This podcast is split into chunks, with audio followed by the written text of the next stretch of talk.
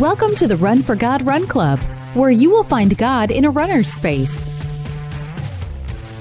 Welcome to the Run for God Run Club. This is your one stop each week to be motivated and inspired to get off the couch and onto the running trail where you can, in turn, inspire others to do the same. Let's learn, laugh, and leap into running together, giving God the glory for what we are able to do in His name. Amen. I am your running host, Dean Thompson. Today, we will share a humorous story and talk about how laughter really can be good medicine. Also, we will talk about how to push past the limits that we put on ourselves. And joining me once again is Run for God founder, Mitchell Hollis. Thanks for having me, Dean. Woo, how about the weather? Oh, it's nice. Finally. Yeah, hoodie weather. Yeah. My favorite. I just uh in case you don't you you pro- you probably know this, but for everybody out there, you know my my wardrobe's pretty simple. But what I do every fall is I get all new hoodies and I get all new t-shirts and long sleeve t-shirts. So I just got done and I, I kind of kicked Gay and Holly out of the out of the printing business for a little while and I go I want to print my own shirts. I like I like I like doing that. There's something I don't know. It's satisfying. Yeah. So I got there and printed them on my own, shirts, and uh, just got done with that the other night. And so I've got my whole new wardrobe. Oh. So I buy my whole new wardrobe for the whole year, and it's like two hundred bucks. So yes, I'm the, I'm the same way, except that I don't get I don't do new ones every year. So my my rotation of t-shirts and hoodies have been around for a while. we might have to get you a new Well, wardrobe then. yeah, well, you know, you got to don't know. represent well. You can't They're- have raggedy Run for God shirts. They're broke in good though, They are. That's true. they last a long time. for sure. Hey, before we get started, let's talk about this week's sponsor. Again, if you have a business out there and you want to support what we do here at Run for God, and in turn allow us to support what you do in your business, send an email to runlanehollis at gmail.com. He'll get you all the information about becoming one of our sponsors. But uh, this week, we're going to talk about First Bank of Dalton. Um, they have now become Builtwell Bank. Um, they have just been bought, so it's it's now Builtwell Bank, and it's um, your bank of choice is important because privacy and security of your money is important. And whether you're opening a checking account or you're getting a home mortgage, your local Builtwell Bank will have the best banking experience you can ask for. No stress, no hassle. Builtwell Bank. You know that's common nowadays. You're seeing a lot of the smaller banks be bought and purchased by bigger banks, Yeah. and uh, I think it's I think a lot of it's because of the technology nowadays. A lot of the technology is so expensive, and it's better to have you know more branches under one roof. But um, I guess it's one of those changes that it's it's not all bad, Well, and knowing these guys, they'll probably still operate the same way they always have. and it's still a local bank. It's Yeah. Mm-hmm. it's more of a regional bank now, but they're not one of the the big boys. Uh, I think they probably have fifteen or twenty locations. So um, Yeah.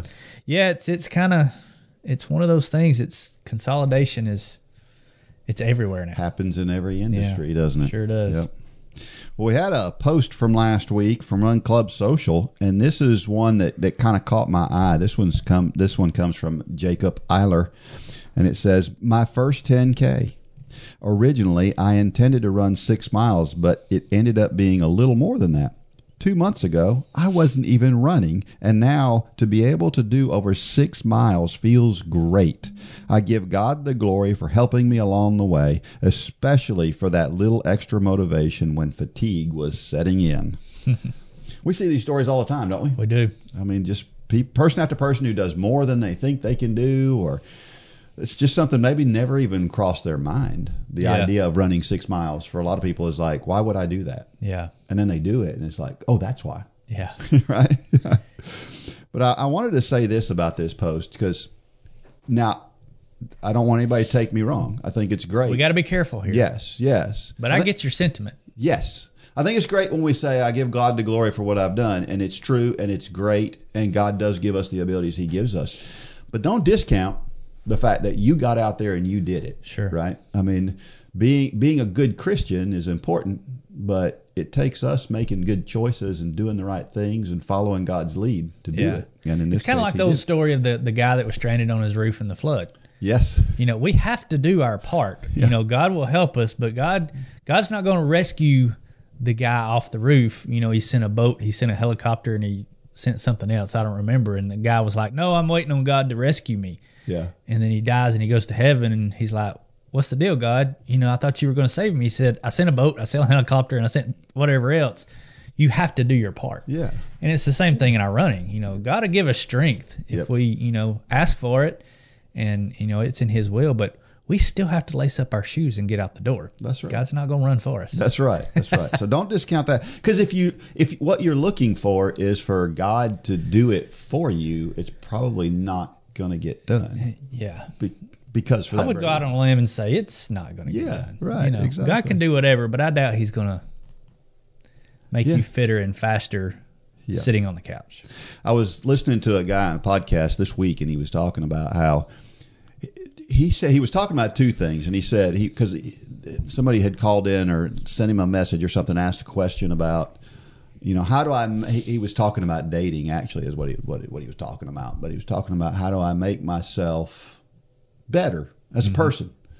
And he said, Well, here's one easy way to do it. He said, You can be more fit than 90% of the people in this country just by working out, just by doing it. And it's very simple. Walking 30 minutes a day. Yeah, yep, yep. It will, will get you more fit than most people. Yeah. And, uh, and he said that he has trouble. He, he works out every single day. And he says sometimes he has trouble working out. And you know what he does to get himself motivated?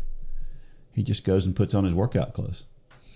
When he doesn't feel like it, he goes and puts his workout clothes on. He says something about putting those clothes on just makes him want to, now I want to go do it. Yeah. And I think the same There's thing. a lot of truth in that. There yeah. is, yeah. I think if you don't feel like running, go put your running clothes on Yeah. And now see how you feel. And Yeah. I bet you'll feel, you may still not quite feel like running, but you'll feel a lot better about it. Yeah. So, Yeah, you know. I, and, and and having accountability too. You know, Yeah. you got to have that. You know, I, I'm kind of I'm kind of easing my way back into running, and and I wasn't liking what I was seeing when I first started back. I mean, I've been walking for almost two years, and so I'm kind of easing back into running. And man, Dean, I thought it would come back a lot quicker than it has, and it it's it, it's coming back. Yeah. But it was it was.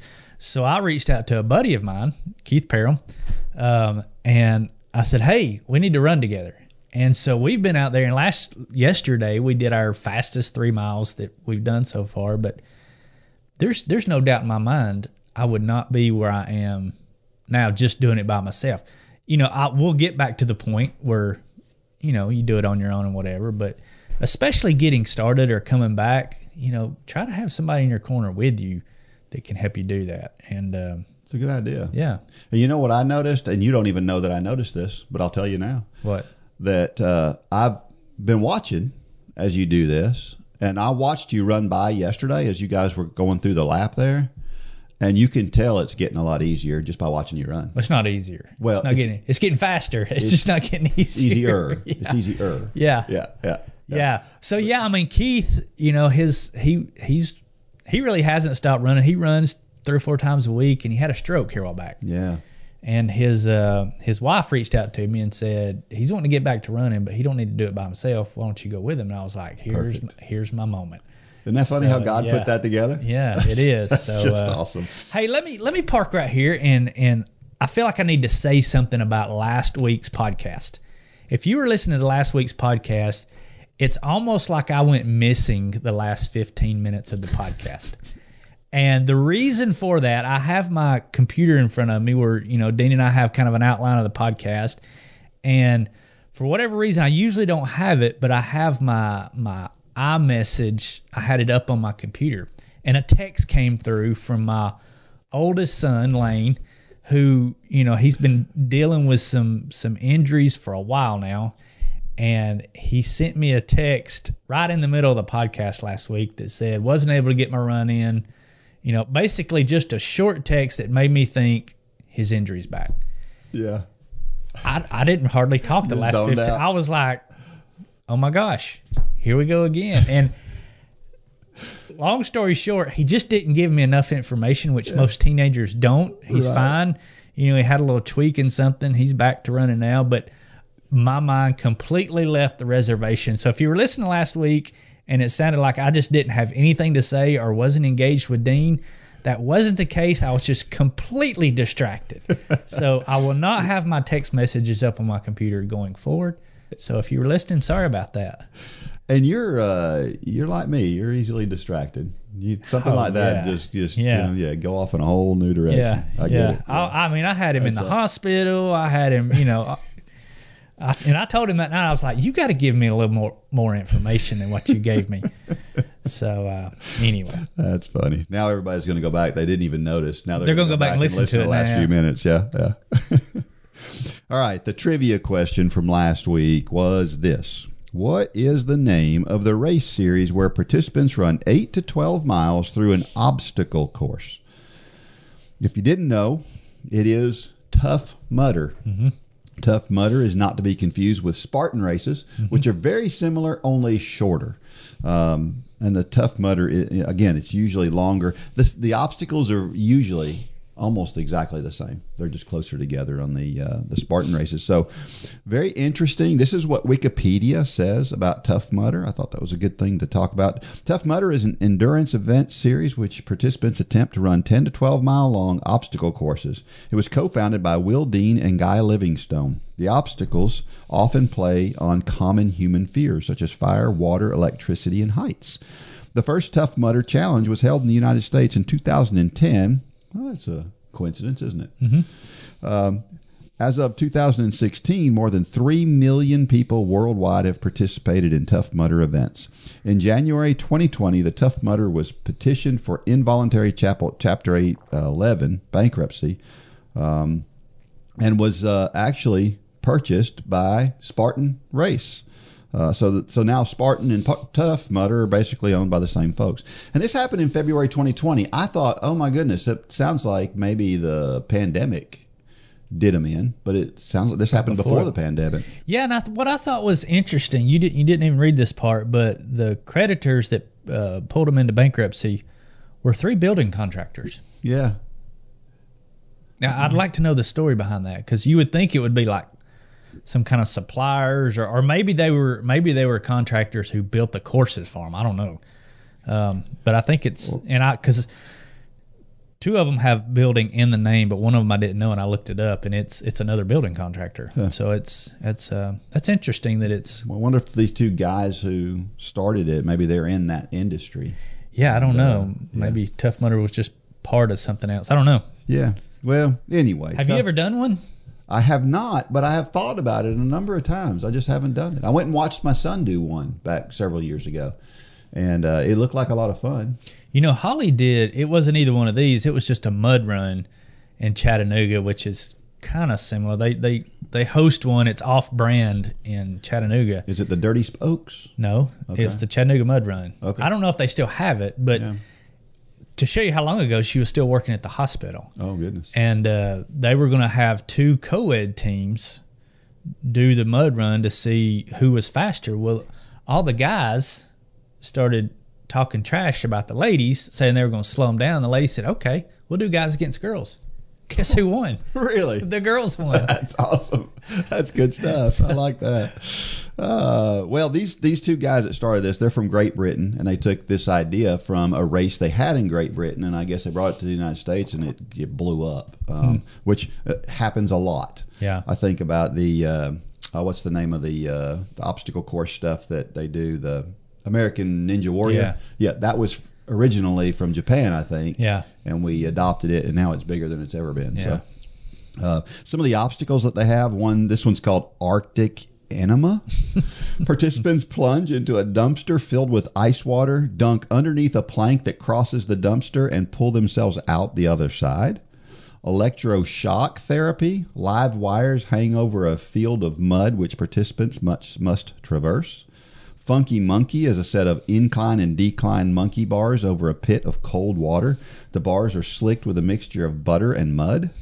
and then Everest, where where participants run up a quarter pipe slicked with mud and grease. So it does sound It like sounds fun. fun. It does. It does. And I'll tell you what, when I was young, I bet I could have killed stuff like this. I was so I was so coordinated. I was so I could do stuff when I was young. I can't do anymore, but um, it's it's pretty cool. They came out with the toughest Mudder in 2016, and that's a pl- they, they've got a five mile loop, and they run this five mile loop over and over, and they see how many loops you can do in 24 hours. So uh, that's that puts a whole different spin on the ultra Yeah. marathon. Uh, most loops wins, and so uh, the record is 110 miles. Wow. That's a pretty good 24 hour run. Yeah. Uh, so yeah, that's pretty good. And then there's a Tough Mudder X that combines CrossFit with Tough Mudder with the, with the mud run, and that's pretty. That sounds pretty cool. But there's a whole bunch of different variations of it. It's pretty cool. But um, yeah, like I said, I think when when I was young, I think uh, my coordination and strength isn't what it once was, but I feel like I I could have done a good job at some of these Yeah. some of these things years ago. But I'd still love to try them now. Yeah. I mean, uh, you know me, I'll try anything. Yeah. So Yeah. we were just talking about yesterday where the we had this exercise, the, these push-ups where you, you do push-ups with your arms over your head, Right. and and how we had a bunch of kids w- that were doing that at one time and they couldn't do it, Yeah. and then they said, well, why don't you try it? I'm like, why would I try it? I just watched all of you guys fail, But you did it. and then I tried it and did it, and I was like, wow, I had no idea. Uh, so a lot of That's times, some of those nuanced muscles. I think that some people use them, some people don't. Yeah. It's kind of like a, a bow and arrow. I don't know if you've ever shot bow. You've shot bow some, but Yeah. you know the, the the real hard compound bows. You know, you can have a little scrawny guy pull back ninety pounds, and then have a big bodybuilder step up and can't pull that ninety pounds, and it's because a bow uses a muscle that you don't use Yeah. Mm-hmm. in your typical day. You only use it really for. So I'll just you know yeah. yeah. Anyway, Well, maybe we need to come up with an obstacle course race that has biblical application. That sounds like fun. I mean, I can picture so it's complicated. I can picture the Noah's Ark obstacle. Let's just run, Dean. okay, all right, we'll do that. We'll do that. So, um, the instructor dashboard is live. All right. So, a lot of you out there have been instructors from the past, you're instructors currently, and you've been asking for the instructor's dashboard to come back. Well, it's back. Uh, so, if you go to runforgod.com now, you log in. Uh, you have to be a member to take advantage of the, all these tools, but you can now teach a class through our instructor's dashboard. So you can log in, you can register your class. You'll have a link on our website uh, with a class page where your participants can come and sign up.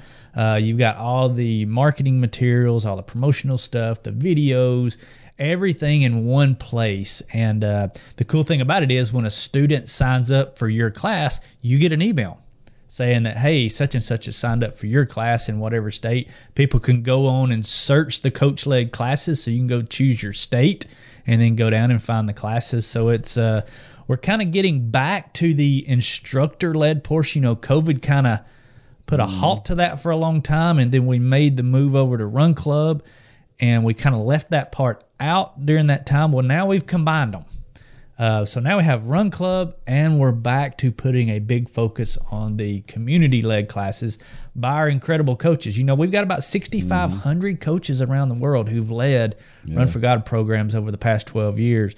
And we're going to, this fall, we're going to be rallying everybody back together to join us in January to start.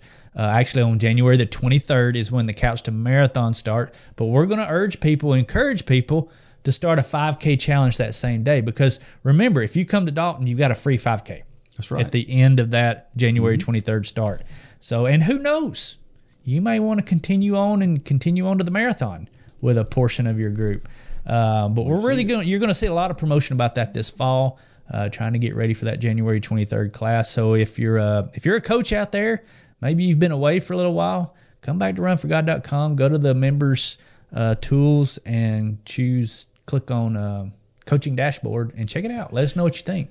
Yeah, and I want to encourage everybody if you are a coach, if you're going to coach, if you've been doing it over even over the last couple of years, and you haven't registered your class, just remember this: there are we get calls all the time for Every day people all across yeah. the country Yeah. That say, "Is there a class near me?" Right. And so people are looking, and Oh, so make sure that you register your class because you may find somebody who ju- he that needs a little bit of Jesus, and it's your it's God's trying to put you together, and all Yeah. you got to do is register your class. So uh, so make sure you get out there and register that Yeah, class. absolutely.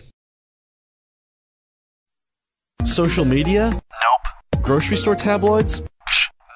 Nope. The newspaper? Not usually. The national news? Are you serious? Is there any media source these days that only shares a positive message? A lot of the media we take in each day can be pretty negative. Why not make the decision right now that your music will only be positive? Sign up for an account at jradio.com today and download the app in your app store with music for every moment and entirely positive Christian message. It'll be nice to hear things going right for a change.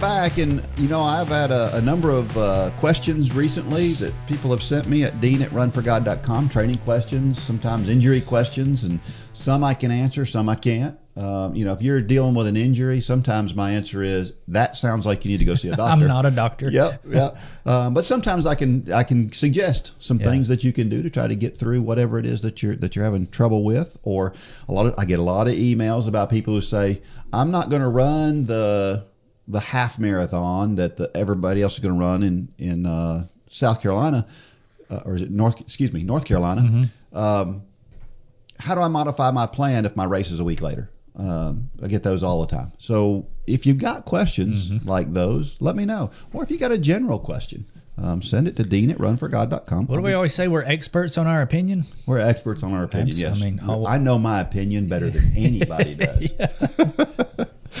uh, all right, and listen, we're going to share somebody's story here, and uh, we love this guy, and it's a great story. Yeah.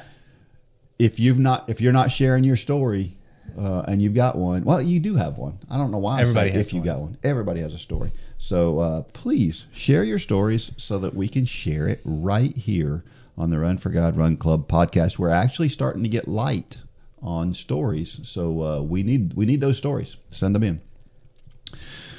All right. Well, I was listening to uh, a podcast last week. It was about, and it, he was a comedian kind of guy, right? And he, he has he has a website that's funny and um, it's kind of parody stuff. And but there, he's a very very devout Christian, and he comes at things from a Christian perspective. Everything that he does.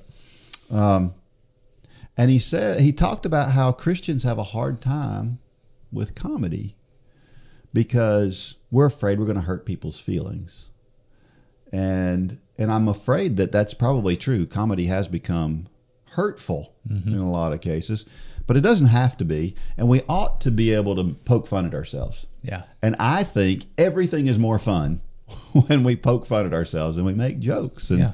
and so I think that's okay. And as runners, I think we're a little bit more open to it as runners. I think runners in general because running is hard and it's I think we tend to think that poking fun because we can do it about running. You know, we can talk about how we feel and describe it in ways that may be funny or whatever.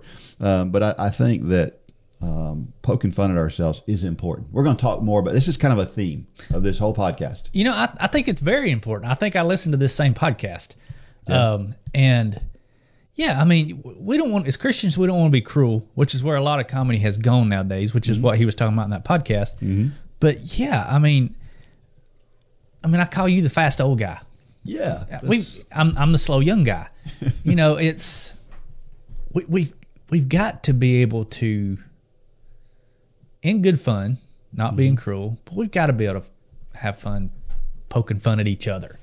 Um, it's just uh, I mean, that's my personality. yeah. You know, I've I've stepped over the line a few times and I've had to go apologize, but it's it's always in good fun. And, and as Christians, I mean, the Bible is what we're going to read about in the in the story.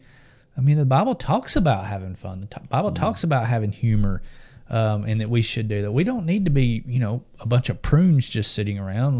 We- We've talked about having Eeyore as your spirit animal. We don't need to be that. No, we we don't. don't need to be cruel, but we need to be able to have fun, poke fun at each other, and uh, yeah, have a good time. You know, one of the one of the things I pray just about every prayer before this podcast, I prayed and asked God, let us have a good time Yeah. because as Christians, we should have a good time. That's right. We have we we have the the biggest hope of anybody in our corner. We have the hope of Jesus Christ.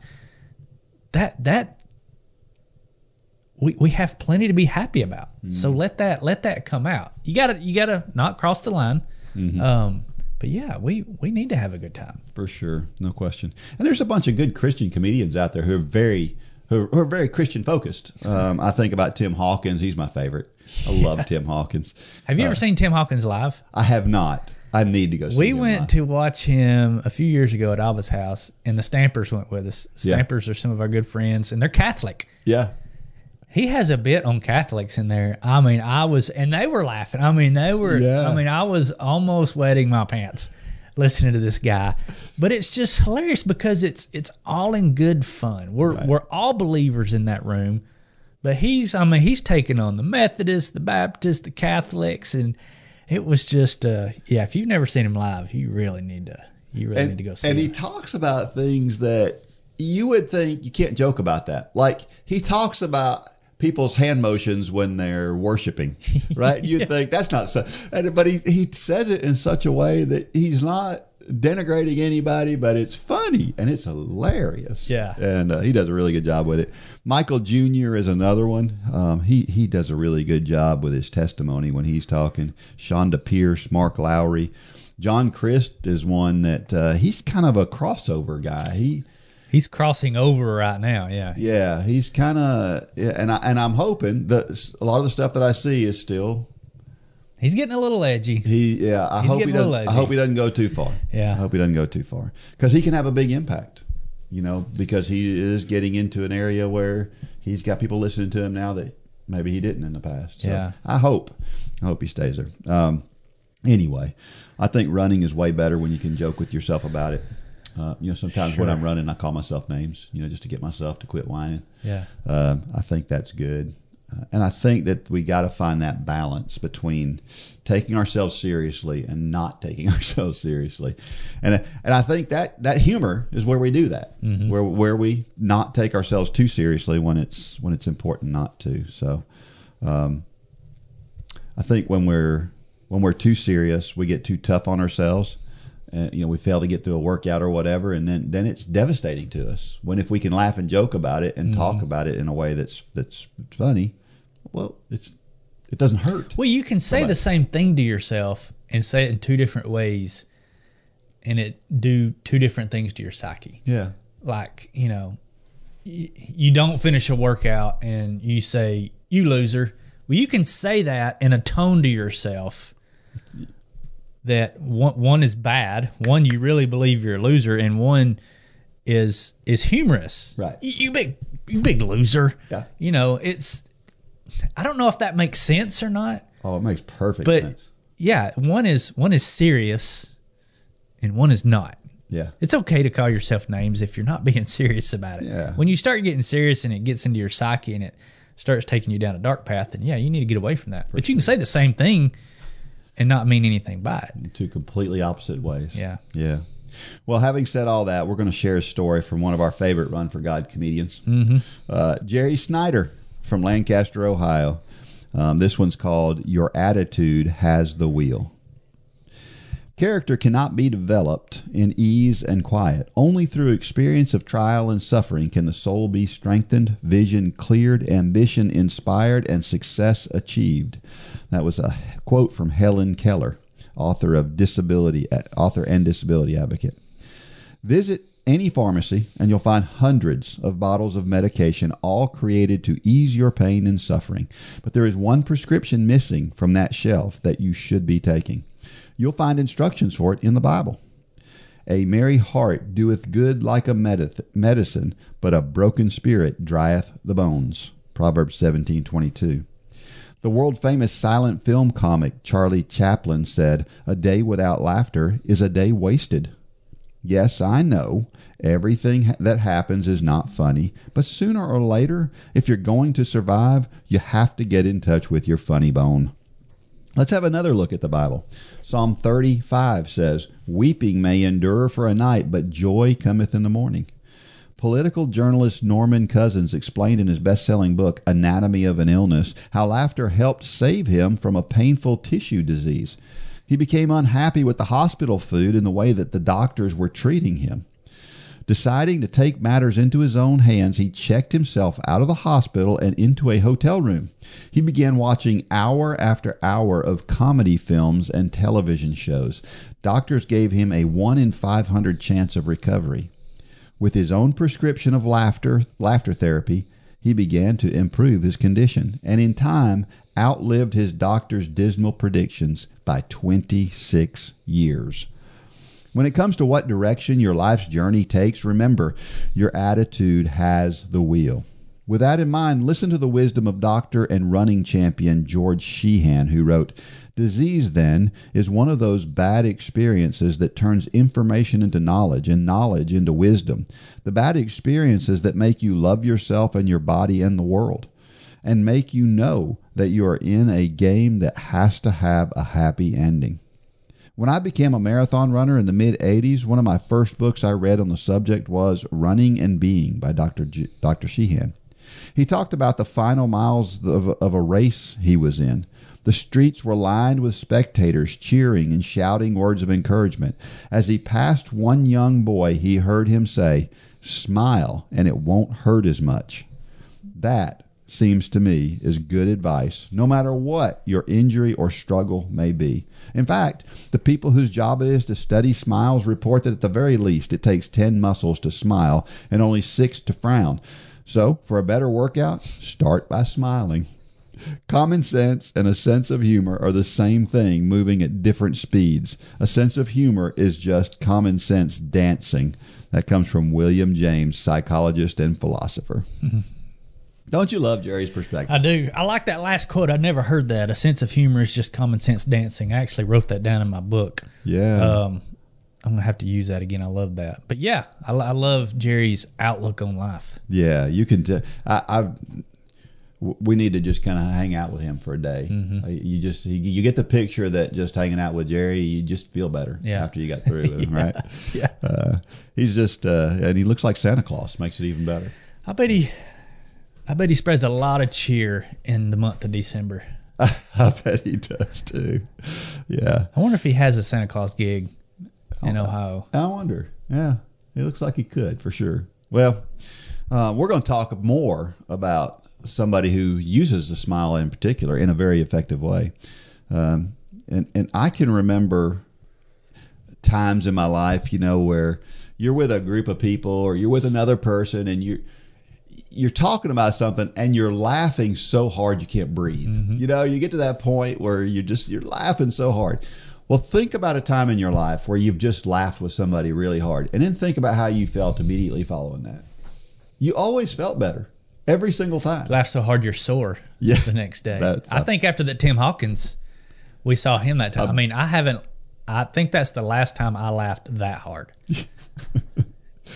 Um, yeah. Well, it's uh, uh, sometimes you can find laughter too in places that you don't traditionally find laughter. Like I think I've told the story on here before about Yeah. being at a funeral and making jokes at a funeral and feeling bad about it afterwards that I was making jokes at a funeral because we were laughing pretty hard. With the guy whose mom had died. Yes. Yeah. And I thought, I don't know if that's appropriate. I felt really bad about it. And then one day he tells me, man, that was exactly what I needed in that moment. It Yeah. was, that was the perfect thing. And so, um, even in, in places where it just doesn't seem to make sense, laughing, joking, having a good time, I think is important. So Absolutely. we got to be careful not to take things too seriously.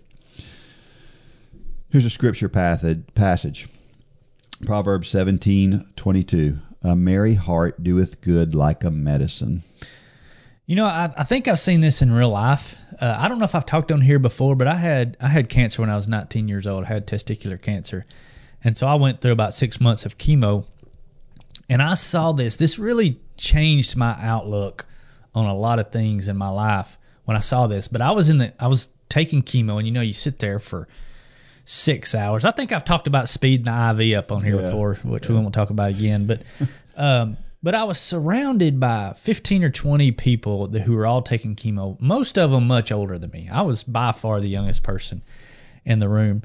But what I saw after all those weeks was um, people who obviously had they had the um, I'll call it the the Jerry personality. Yeah. They were upbeat. They were happy. You know, they were getting chemo. They had a needle in their arm, getting a chemical pumped into their body, but they were upbeat and happy, and their outlook was just great. And then you had those whose again, spirit animal was Eeyore. Mm-hmm. And they were just down and depressed. And it, it was sad. And what I saw is many of those people who had a very negative outlook, they died. Yeah. I mean, literally, while I was doing my because you, you get to know these people. It's the same people. We're all there at the same time each week, and I, I don't. That's not a scientific Sure. analysis, but I noticed it. It was enough for me to notice. That, and you were young at the time. I was That's young. something most people notice. yeah, and and I was the guy. I mean, I I literally took my IV and I walked. I made them put it on a rolling IV holder, and I went and walked around the hospital. I was outside. I mean, I I, I was not gonna allow myself to. Of course, I was the guy that I never even talked about it. If somebody come up and oh, I'm so, I would just cut them off because I didn't want to hear that. Right. Um, but I do, I do feel to Jerry's point, and and to the point of this scripture verse, "A merry heart doeth good like a medicine." It's absolutely true, and it's it's it's hard to it's hard to uh, put data or statistics to it. It's not something you can quantify that way, but it's absolutely true. Yeah, you know, I'm thinking about the high school cross country team and the girls on our high school cross country team, and three in particular um, Lily, Mm-hmm. Cameron, and Litzy. Yeah, Those three girls, they're just happy all the time. yeah, Guess who's making the most improvement in Sure. their running right now? absolutely. The- it's them. I mean, because they they just they're embracing it, even when it hurts. You know, you you can see them sometimes they're hurting pretty bad. Yeah. uh, but they just they have a positive way about embracing that, and Yeah. it makes a big difference. Yeah, for sure. Um, and you know, I think that ang- being angry, which is an issue that I've had my whole life, is, is is being angry about things, is the opposite of laughing. Right? Mm-hmm. Mm-hmm. It's the exact opposite. What if we started looking at things that we would get angry about, like traffic? Okay, we get angry about. Good tra- luck with that one. what if in the middle of traffic, instead of getting angry, we started making jokes? Think about how much different it would make us feel about traffic. Because the truth is, we're not going to do anything about it. The car in front of us is not going to change based on what we say and how we have an outburst about how they drive. So you're whatever. saying what I said a while ago, where you can call yourself a name in two different tones and it be different. You can call the guy that cuts you off in traffic two different, the same name in two different attitudes, and it makes a difference on you. Absolutely, right? Doesn't that make sense? So you moron, Jesus loves you, and give him a thumbs up. We're gonna get hate mail for that. Oh, my goodness. But yeah, I get. I mean, yeah, it's what we say about that person that cuts us off in traffic is not going to affect that person, no matter what we say or how we say it. That's right. It's only going to affect us. Yeah, that's a good point, Dean. And the same thing happens when you run. If as soon as it starts to hurt, you start t- you start thinking about how bad it hurts. It's going and, and how miserable that is. It's going to be bad. It's going to get worse. If you, instead you go, huh, that kind of hurts. Let me see how how hard I can push through that. You know, and just kind of kind of make a joke about how hard it is, and y- I guarantee you'll feel better. Another passage, Psalm 35 uh, says, Weeping may endure for the night, but joy cometh in the morning. This one's so simple, but so hard to do. To realize that everything is temporary, no matter what you're going through, no matter how negative, it's it's temporary, and it's it's, it's gonna it's gonna finish. It's got an end date. Everything has an end date. But you know, the words of that verse, taken exactly how they, exactly how it says, is so true too. I mean, I, I don't know how many times I've woke up three or four in the morning, and either you got something on your mind, something that's bugging you, or it's maybe it's about the week to come, and you're trying to prepare in your head. And does it not seem like it just takes all night? I mean, it just it's like the night lasts one hour feels like it's seven hours. and true. I mean, I found myself just praying, God, just let me go to sleep. Mm-hmm. And, and you you start to get you know down about stuff, but when the sun pops up, it's like, what what were you even worried about? What was I even worried about last night? Yeah. And it's I mean, the context of the verse is so true that we we allow ourselves to get down Yeah. but it's amazing what a new day will do for you. Yeah, that's for sure.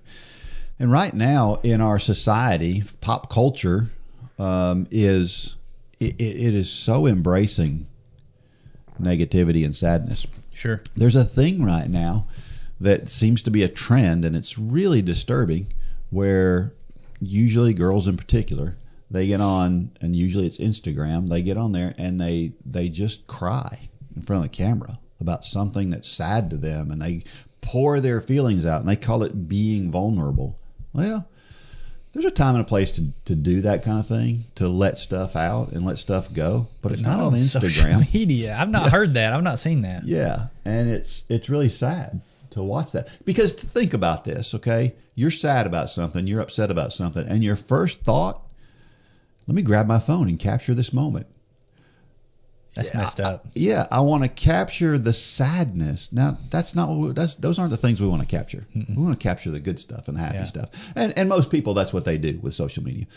But this is disturbing that that um, there are people doing this kind of thing. We don't want to dwell on bad things. We want to think about the good things and the things, the reasons we have to be joyful. You mentioned earlier, you know, as Christians, we have so much to be literally joyful about. Sure. That there's no excuse for us to do that. Um, I mean, you look at Paul in prison. He's writing letters, being positive, witnessing to the guards around him. I mean, there's no reason why we can't be joyful. Well, you got in your notes here, Todd Shoemaker. I mean, Yeah. golly, bum- I mean, Todd had. I, I just looked before we got on here because he had a stroke what six or seven days ago, and the post he made this morning is today's a new day. Brokenness is often the road to a beautiful breakthrough.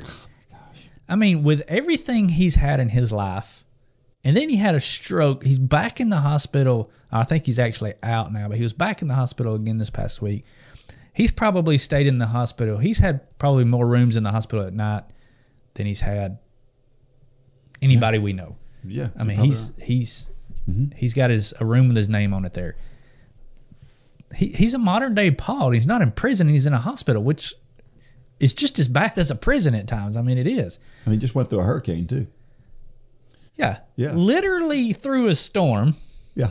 And this is his post this morning. Yes. Today's a new day. Brokenness is often the road to a beautiful breakthrough. That's going to be one of the quotes next week in the social media for Run for God, just so you know. But yeah, I mean, we we could all use a little more Paul. We could all use a little more Todd. Um, there again, it's it's just the attitude, and it doesn't cost anything to change your attitude. Nope. It doesn't. That's right. That's a good way to put it. It's a good thought. I need to tell my kids that. That is so Sometimes. easy. Yeah. It's hard to do. Now we, we throw it out there like it's it's Yeah, no big it's- deal. You right. know, it's it, it's hard. Todd, I, I, there has to be times where Todd has a hard time fighting through it. He's got to get weary of that at times. I say I need But- to tell my kids that, but I look at Lane. Lane has had a pretty crummy past two years running wise, fitness wise. I mean, he's just had the injuries and just he's getting all his bad years of fitness out in these past two years, I think. But I told you last week, some he's got a incredible. I can learn a lot from my oldest son by the attitude because I I think I would have mailed it in by now Yeah. but he's not. He's more determined than ever today. Um, he's actually been working on a. Well, I won't get into that, but yeah, I mean, Yeah. we we need to we need to learn from these people in our lives because God puts them in our lives for a reason, That's right. and a lot of times it's because we need to learn something from them. Last uh, scripture, Ecclesiastes 3 1 and 4. Everything on earth has its own time for crying and laughing, weeping and dancing. So, uh, yeah, I, I, told you before we got started here uh, last night.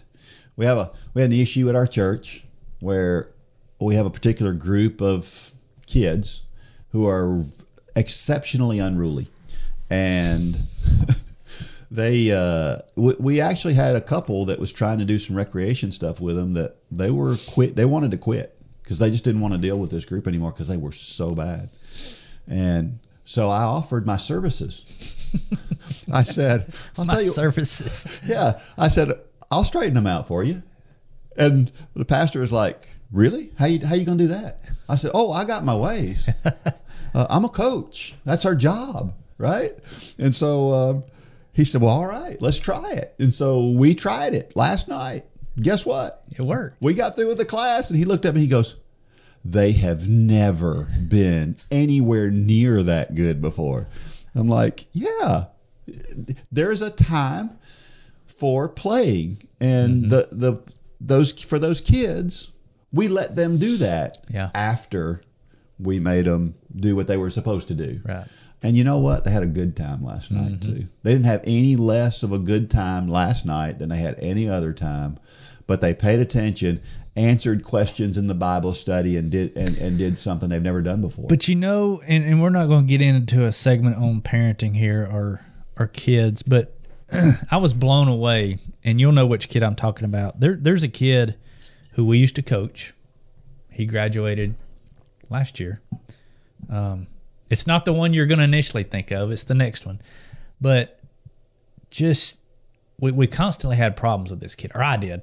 You know, he, I about got ran over by this kid. I was out running on the road one day, and this kid about ran me over, just unruly in his vehicle. Just, pro- and I mean, I was.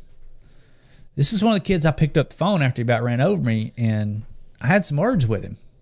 yeah, Nothing, nothing, nothing out of line, but I was very firm with him, and I, I thought this kid's going to hate me. Well, he's in college now, and he had to do a speech on an organization. Guess which organization he picked? really, Run for God. wow, And when his mom called and told me that, I was like, I thought this kid hated me. But kids need those they need those guardrails nowadays and they respond to those guardrails. But when mm-hmm. we just say, Oh, whatever, do what makes you feel good. I, I think back to the Andy Griffith episode of you know where Andy I don't did you watch Andy Griffith a much? little bit, yeah, Well, there was a homeless guy in the woods, and he was luring Opie and his friends all out there, and he was asking them to go steal pies and all this stuff. And and Andy caught wind of it, and he brought them all in. And the homeless guy was like, "Well, I was just teaching the kids to help the needy." And he said, "Andy, you need to let these kids make their own decision." And Andy said, "Oh no, no, no! Kids will chase after anything that's flashy." it's our job to keep the flashiness out of their lives and that's so wow. that's so true but I don't, I don't know how we got off on that but um but yeah that was that was a cool phone call i got the other night that um you think you think you're doing something that people aren't going to like you for Yeah, and it it has the opposite effect yeah. It turns out, yeah. I I've told do you know which one i'm talking about I, I'm not sure. blue chevy truck Um, anyway Yeah. Well, my, uh, you know, the point of this particular passage is that everything has a time.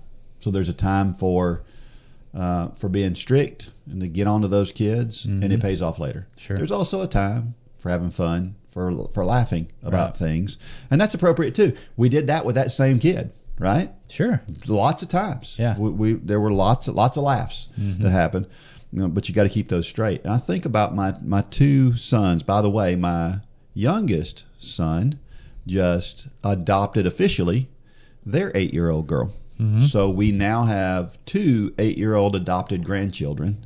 One That's awesome. One with my oldest son, one with my youngest son, and uh, which is great. Now they can take those kids who have had a rough life up to this point, and they can continuously remind those kids about how unfortunate they have been in the past, or they can go moving forward.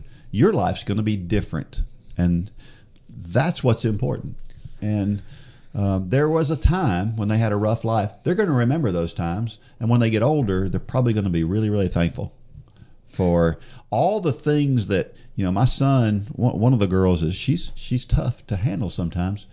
Um, I, they were at my house. He had to physically pick her up and carry her to the car, kicking and screaming. Mm-hmm.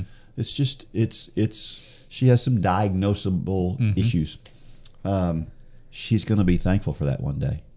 As bad as it hurts my son to do it, he's going, to be thankful for it. Just Well, like this situation. Yeah, this and and I mean, put it. In, uh, we always talk about parent, child, coach, athlete, God, us. It's the same type of relationship, and you know, people say, "What are what is one of the things that lets me know that I'm a Christian?" I've been asked that question before, and I say conviction. Yeah. You know, the, there's comfort, even though when I'm convicted, I've done something wrong or I've thought about doing something wrong, and, and God's right there to whack me pretty hard. I'm thankful for that. Yeah. It's that it's that same type of relationship where I know that God has my best intentions at hand. And how do I know I'm a Christian? Because I hear from God, mm-hmm. and a lot of times it's through conviction. That's that's comforting. As weird as that sounds, it's comforting. Yeah. Well, and just one last thing about that particular the the the dichotomy between you know the the good and the bad is it really depends on where we put our emphasis. Mm-hmm. We should put our emphasis in the right place. Sure. And and uh, and bad times turn way better when that happens. Here's a question: How can you use laughter to make a bad situation better? Uh, you know, a bad situation is a bad situation. Most of the time, you can't change it. I was just talking about, you know, being in traffic and being upset with the person in front of you. And you can get all upset as much as you want. It ain't going to affect that other person one iota. And it ain't going to change anything that's going on. And you might as well just, just accept what's going on and move on. And like I said, I'm going to try the laughing. I'm going to just try laughing in traffic. Do you have an inappropriate laughter laugher in your life? Do I have an inappropriate laugher? Yeah. Uh, I don't know. Did you know Holly is an inappropriate laugher? She's an inappropriate laugher, meaning she laughs She's going to kill me for bringing this up. I mean, an old lady can fall down and she'll start laughing. It's it's not anything That's she means to do, and Yeah. it's it's. But I mean, when I think we were dating, we weren't even married yet. I I made the mistake of taking her deer hunting with me, and we're in the tree stand together. It was like a buddy stand. I said, "All you have to do is be quiet." She starts laughing.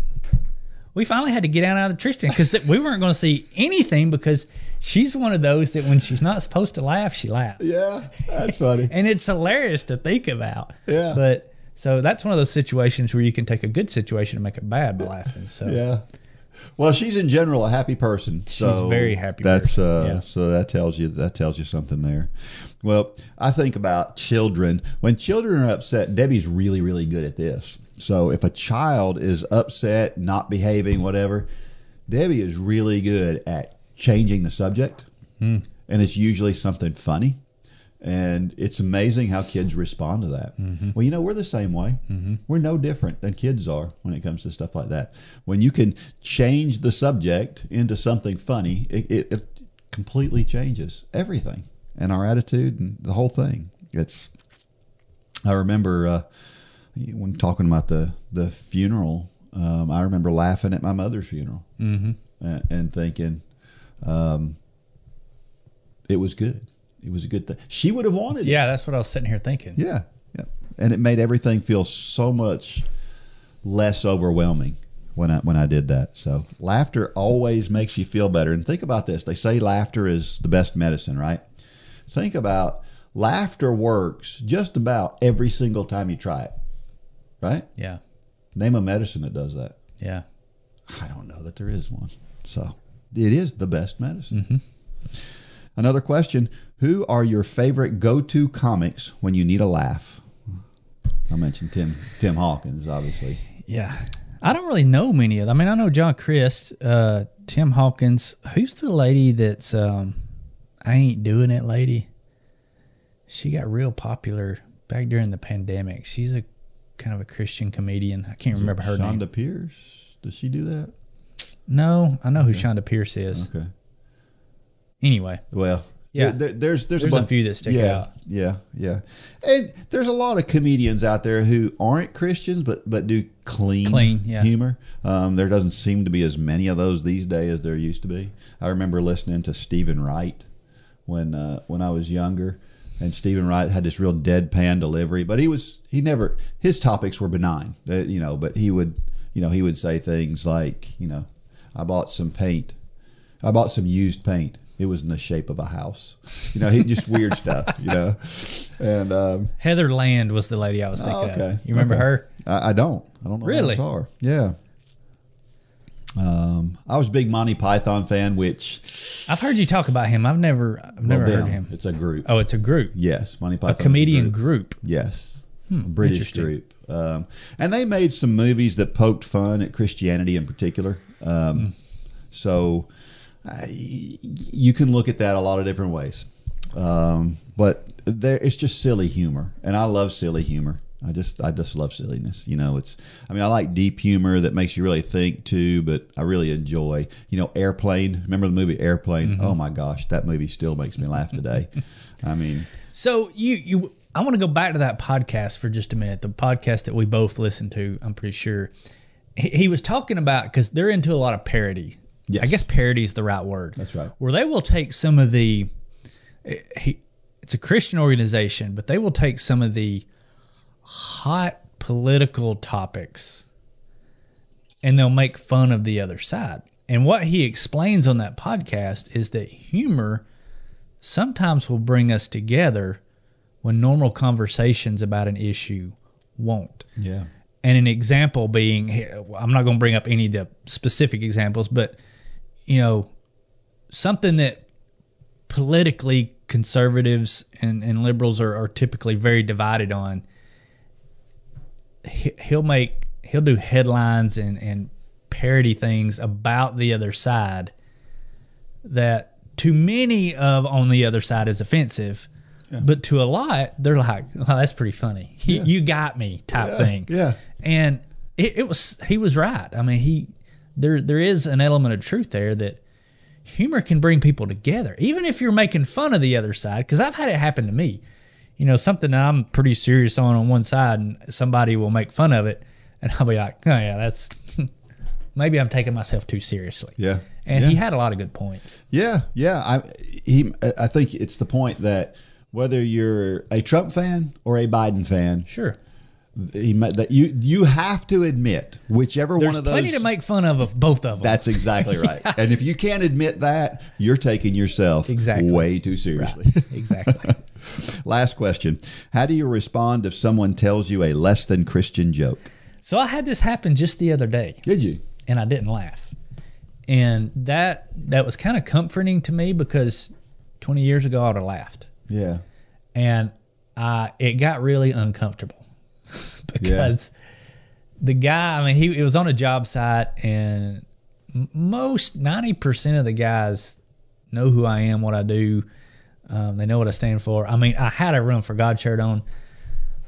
He made an off color joke, and I was just like, I mean, it just fell on deaf ears. I was like, Yeah. and it was very awkward because he was like, "Oh, that didn't work." yeah.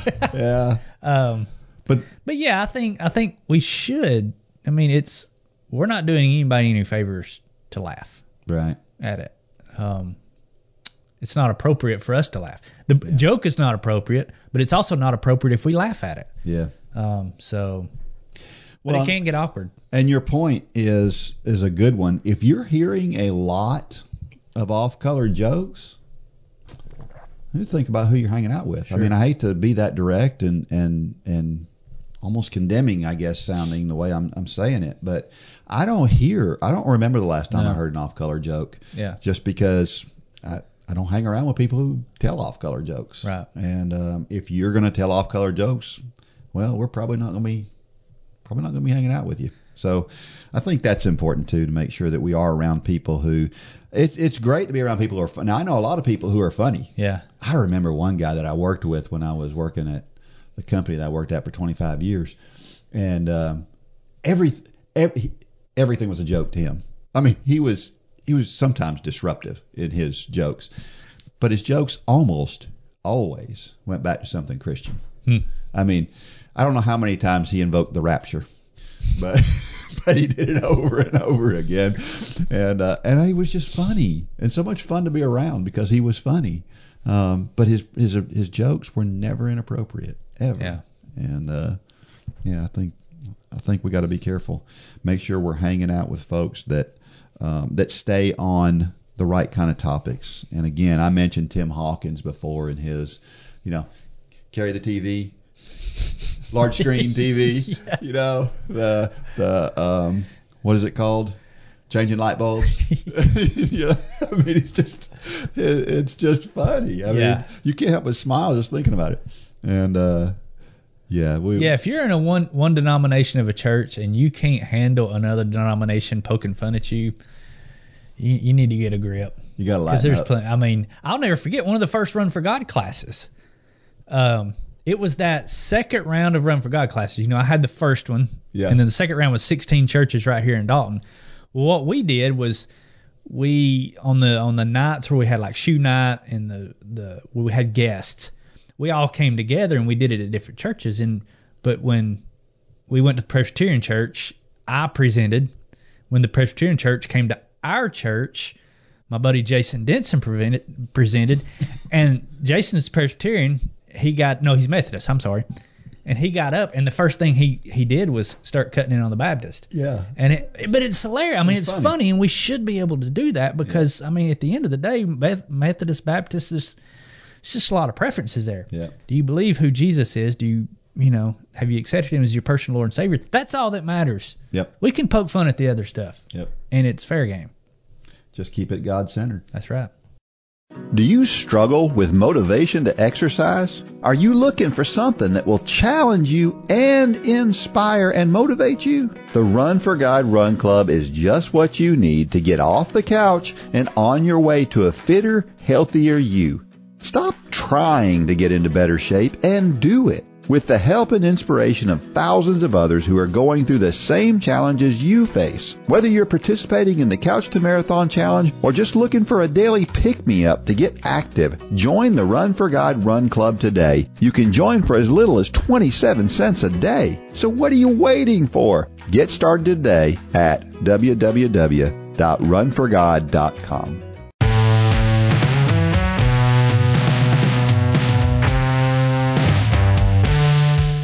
Okay, so we're back, and we we had a we kind of did a little bit of research on our podcast here a while back, and it was kind of um, revealed to us that we didn't need to get so heavy into the professional running things. That it's you know most of our listeners are you know not in that world. They're, they're you know they're they're trying to get to a 5K. They don't really care about what happens in the professional world, and I get it. Yeah, you know I'm not I'm not near as enthused about it as you are, and uh, but something happened this week that we've got to talk about. We have to talk about it. So what happened, Dean? Yeah. Eliud Kipchoge broke the world record. The In goat. the marathon. The goat. Yeah. So my story's about that. And I you know, I remember when I was young, when I was in the eighties, back when I was running in high school and the world record was like two oh eight. And now the world record is two oh one. And um, it's it's amazing. Uh, But if you look at the world record progression, I looked at that and I thought, you know, there was a point at where big chunks were taken out. If you look at it, it's pretty steady. Mm-hmm. I mean, it, it, it's just a steady progression over that time. Um, now, people will say that the advent of the super shoes has made a big difference, but I think all that's done is made it where more people can run fast, Right. but it hasn't necessarily made the fastest people run faster, if that makes sense. I, I'm not sure if that's been a huge. So let's put it this way: Would Kipchoge have broken the world record this past weekend had it not been for super shoes? I don't know. I don't know. His fastest marathon without super shoes was a 204 something. So it's still pretty fast. Yeah. Um, but it's way off of uh, way off of what he ran this week. And um, you know, he's he's wearing the what the all testing shows to be the best shoe um, for for that. But and I've shared here before my thoughts about the super shoes. You know, I wear the Saucony Endorphin Pro, which is different than they say the Adidas and the Nike shoes are the best ones. Um, but I can tell you, mine make a difference. I mean, Yeah, you've I said that just- before. I can just Yeah. feel it. It is definitely different. So And Eliud Kipchoge's not a spring chicken. No, He's he's 37 Yes, years old. Yeah. About to be 38. running his fastest, and he's already the greatest of all time, and he's just ran his fastest marathon ever.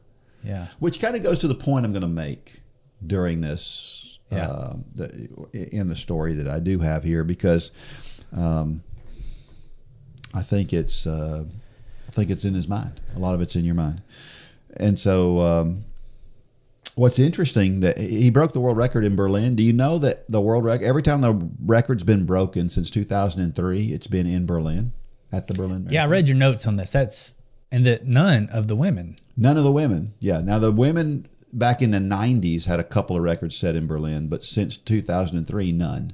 They've all been But all the men or have. Chicago, but all the men But have. why is that? Do I don't know. I don't know. It's really strange. I thought that was really interesting. So, I, I mean, all of those courses are pancake flat. Yeah. And they're all fast. Mm-hmm. And so uh, maybe it's just a coincidence Hmm. that uh, Berlin happens to be the place where Berlin, one of the things about Berlin is that I think they get pretty good weather there fairly consistently. And places like Chicago, you, you just never know what the weather's going to be like in Chicago. Yeah. It could be a beautiful day. It could be pouring down rain. It could be hot as blazes. You just have no idea what it's going to be at Chicago. So I think a lot of times people target the Berlin Marathon because it's the weather's usually pretty good. Is it hard to get in Berlin as a as just a age grouper?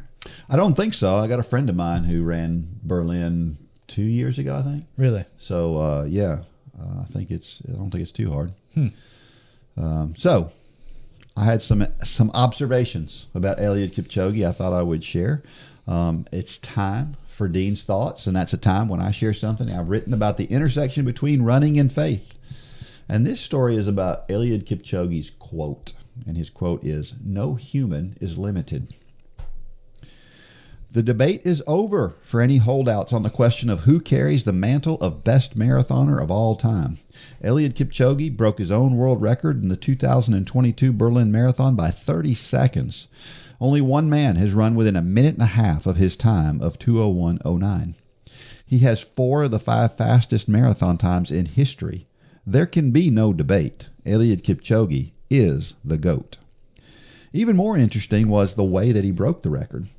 Most marathon world records are set by running negative splits, where the second half is run faster than the first half. But in this race, Kipchoge went out in sub two hour pace for the first half, covering that portion of the course in 59.51. To put that in perspective, that is mere seconds from Ryan Hall's American record. It was clear that he had chosen to try to run under two hours. The fact that he was able to hold it together well enough to still break the record makes it even more amazing. And then there was the women's race. Tigist Assefa uh, won the won the race, setting a course record by almost three minutes as she ran 215.37. That may not mean anything to the average person, but this would be roughly equal to your local tennis pro winning Wimbledon. Her one and only marathon she had ever run was a relatively poor 234. No one had her on their radar in any pre race predictions. She was known as a good runner, having made the Olympics in 2016, but the event she ran in the Olympics was the 800 meters. You would no more expect an 800 meter runner to win the Berlin Marathon than your local golf pro would to win the U.S. Open. It's simply not done. That brings me to my point. My favorite Eliud Kipchoge quote is this No human is limited. You see, the thing that most separates Kipchoge from other runners, at least in my mind, is that his mental game is the strongest in the world. He is famous for forcing himself to smile when the pain of the race is at its greatest. He's a mental beast. He believed he would run under two hours prior to gun time at this race, and he nearly did it. Of course, it is absurd and maybe even a little dangerous to believe that we don't have limits. But Kipchoge's point is that most of the limits we experience are the ones we put on ourselves. Most of us are capable of a lot more, and that's where I want to park. There is no doubt that Kipchoge is one of the best physical specimens the running world has ever seen. Watching him run is like listening to poetry. It's beautiful. Here's the question that I want to entertain How did he get that way? As far as I know, he doesn't have a heart twice the normal size like Secretariat. He's just better than everyone else, essentially using the same tools every other world class athlete has. I think the answer lies in that wry smile that he flashes when things get really tough. He does two things that we can all do better. First, he fights the difficulty with positive thoughts, and then he embraces the discomfort. We spend a lot of time trying to run from discomfort. We live in a world that gets more comfortable every year. I remember sitting around our non-air conditioning air conditioned house and having to get up to change channels from the four we had to choose from on the television while mom prepared a meal using believe it or not an oven and a regular old pots and pans. It took an hour to prepare. Today, almost all of us sit in an air conditioned house while we watch one of the thousands of online offerings available to us, and we watch it when we get ready, not at exactly 8 p.m. Our meals are prepared in 10 minutes using all manner of fancy equipment. There are thousands of examples I could use, but you get the point. The world is much easier to live in today. Now, don't get me wrong, I'm not waxing nostalgic for the good old days. I like the comfort of today a lot, but we've come to expect it. So here's the challenge get way outside your comfort zone. Be positive about being uncomfortable and embrace the discomfort. See how far you can go with it. Challenge yourself the next time it gets hard. I think you'll find an entirely different level you never dreamed you could reach. For Tigist Assefa, that included running the third fastest time in women's marathon history. For you, it won't be setting world records in the marathon, but it might be the longest run you've ever run, or holding a pace for longer than you thought possible. Try it. In the end, you'll be glad you did. Paul talked about suffering for the cause of Christ. He was imprisoned and ultimately lost his life for being bold for Christ we should adopt the Kipchoge principle in our for our Christian lives too, like Paul did.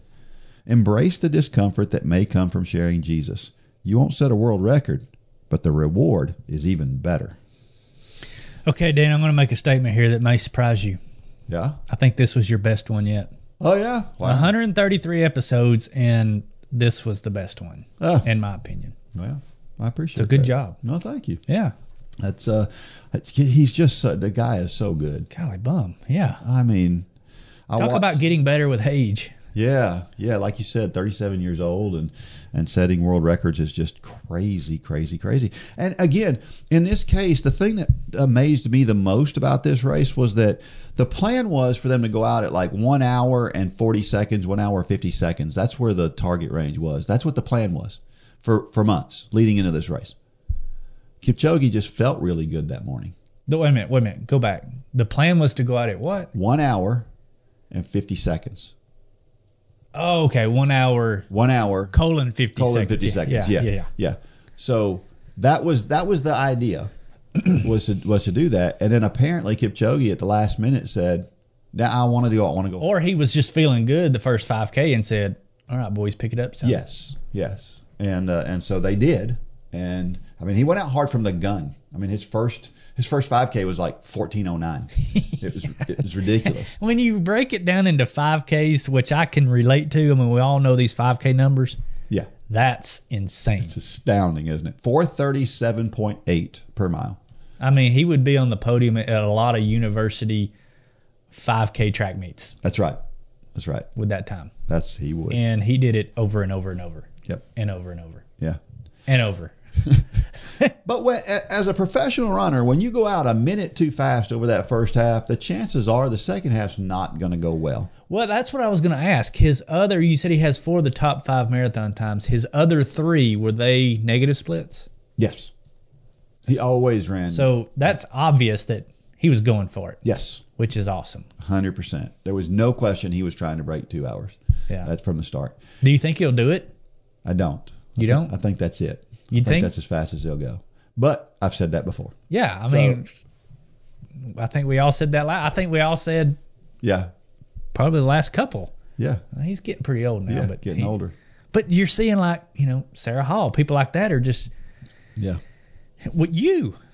I mean, you're in your 50s now, and you, you seem to be getting faster and faster and faster. Is there something we're not, we haven't known in the past? No, I, I, to my point. This is my whole point this whole thing. Is it's it so much we control so much with our mind. But that's my point. Is there's people out there. It seems like there's more people out there now who are saying, "Well, age is just a number." Mm-hmm. You know, Sara Hall should probably not be running as fast as she is. Kipchoge should definitely not be running as fast as he is by the numbers, by historical evidence, by so many things. But he's decided None of that matters. Yeah. I'm going to run this fast. Yeah. And I think that's what you've done to an extent. You've just decided age is just a number. It yeah. don't matter. Yeah. I can run faster. Yep. And it goes that way to everything too. Yeah. It, goes that way when um, I've got a uh, got a, a, new athlete on the college team that, that came out to run with us and she's just trying to get back in shape. And that first day, she wanted to run two miles. And I was like, that's not enough. I know you're just getting back to it, but if you're going to be a college athlete, a three mile run is minimum. Yeah. You know, and so, but I think in her mind, it, two miles was about right.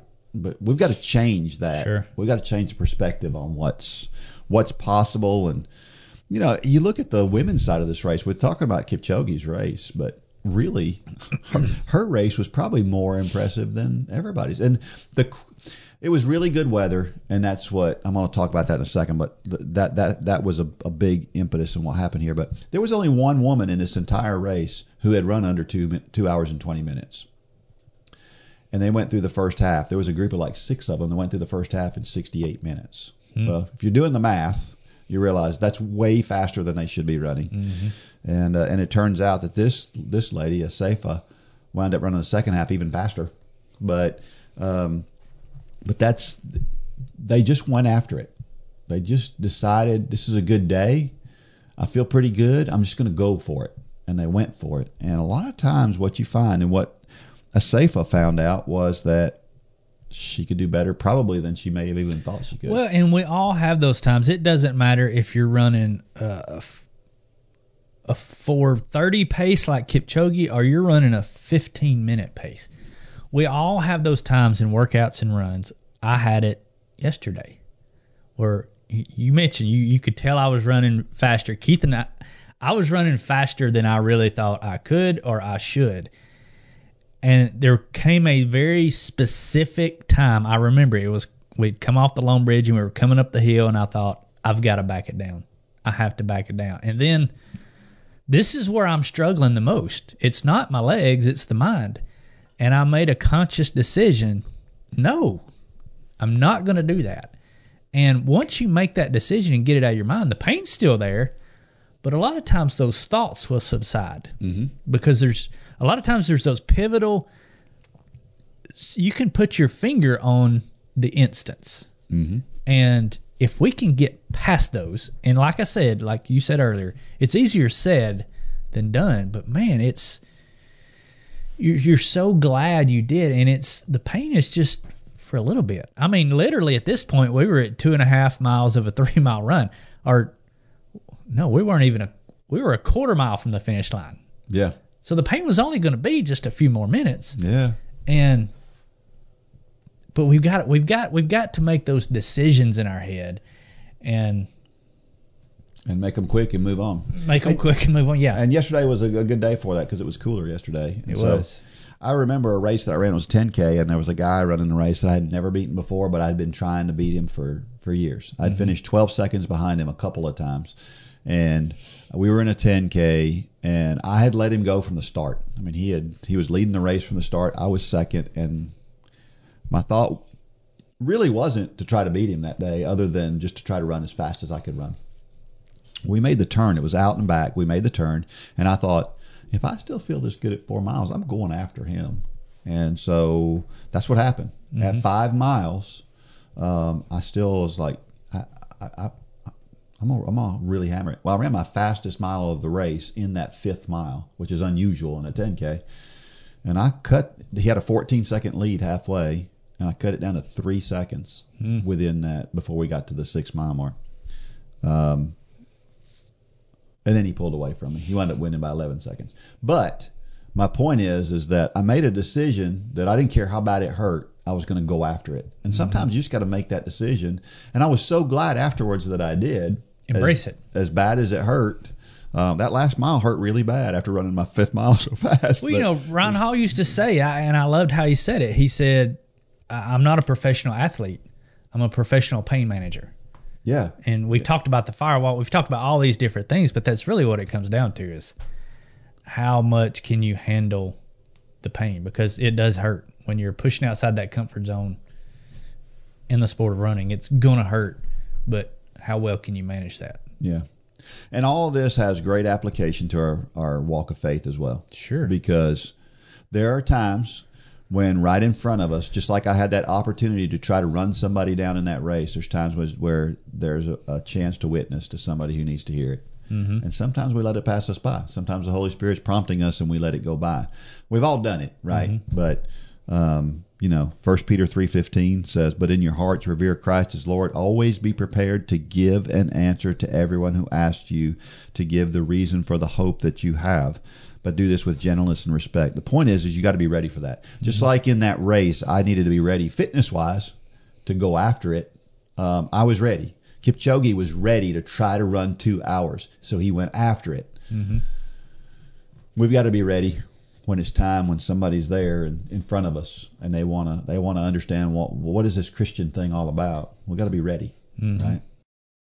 At Run for God, we care about more than just your exercise. We care about your relationship with God, and we believe that the music you listen to while you run can help you build your relationship with God. That's why we partner with J Radio. J Radio offers a variety of positive and Christian playlists to listen to while you run. You can find a playlist that I put together on the Run for God station at J Radio.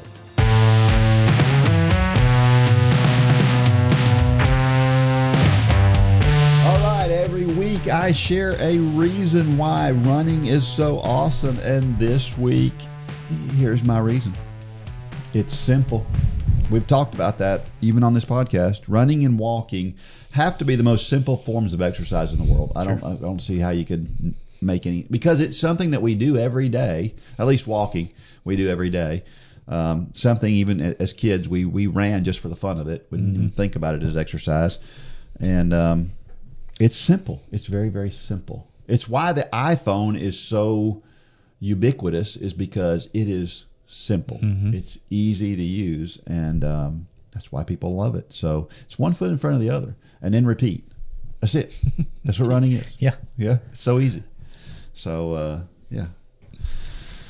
Well, do you, do you have uh yeah when you get through with a race, do you have like things you like to do after a race? Like you have a tradition or I Really? usually like to go out and eat something I haven't been eating up to that point.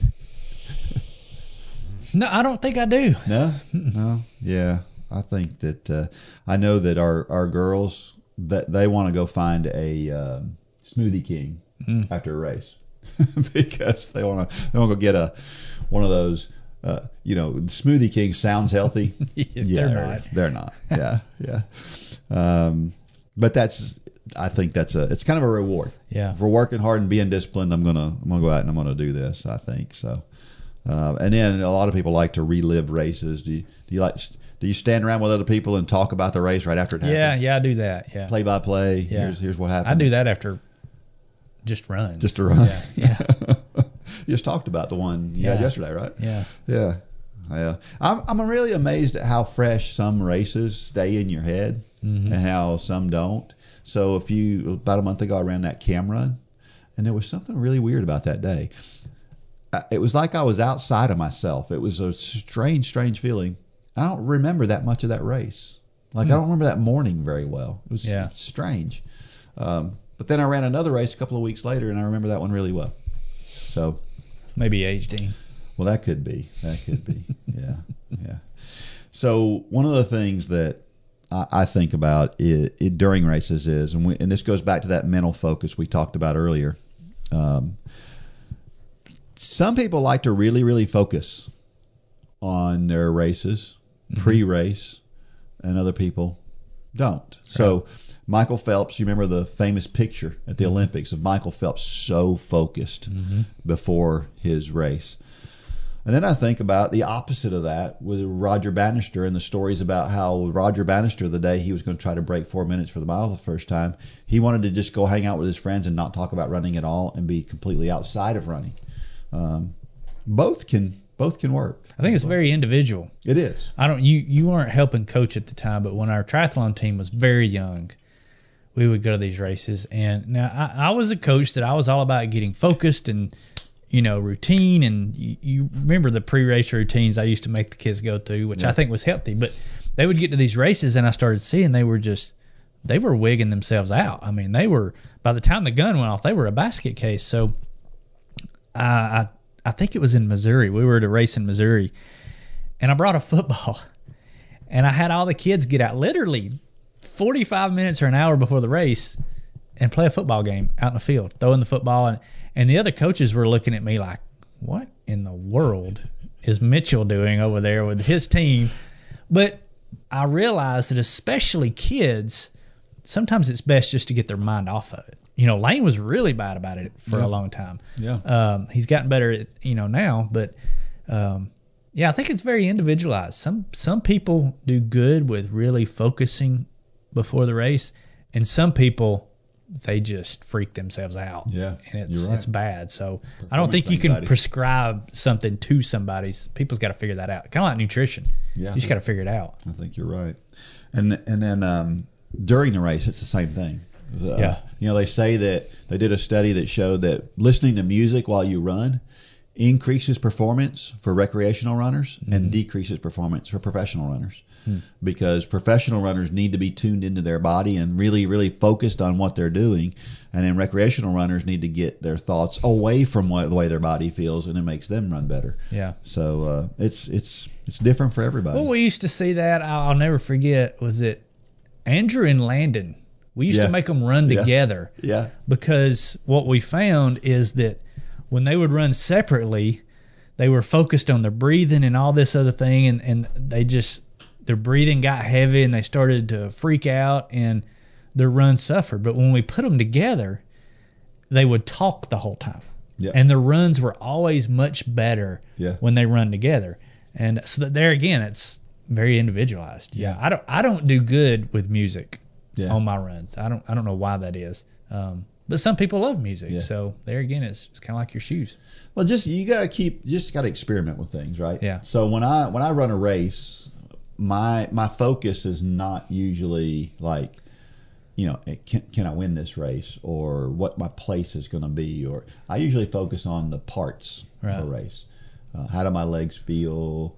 Um, how's my breathing going? And then when something goes bad, like you know, uh, I'm breathing extra heavy. Well, then now, now I'm going to change that focus from worrying and, and having anxiety over that breathing to how do my legs feel?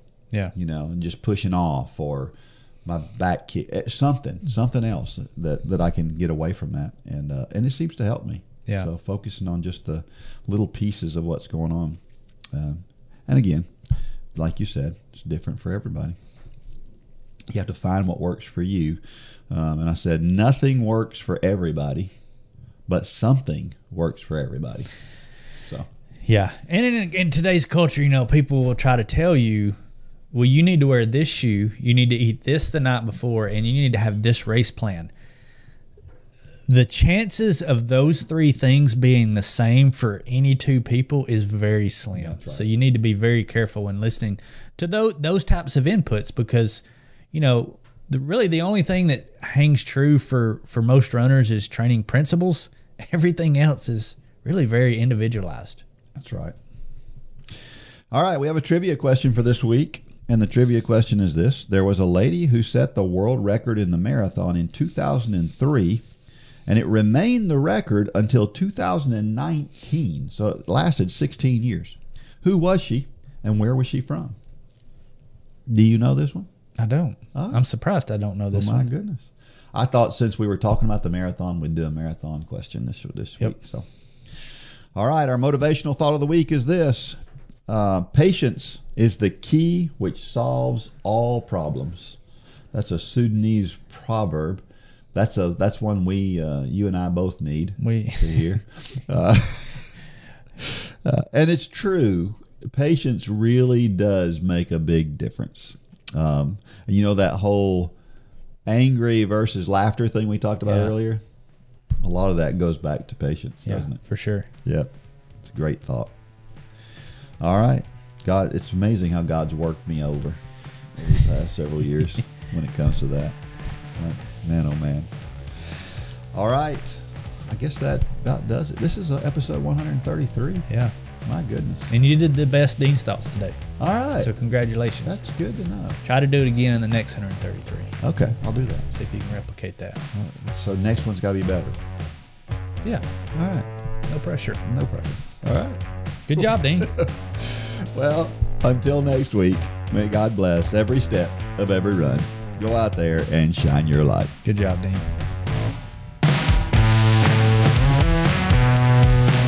For more information about the Run for God ministry, go to runforgod.com.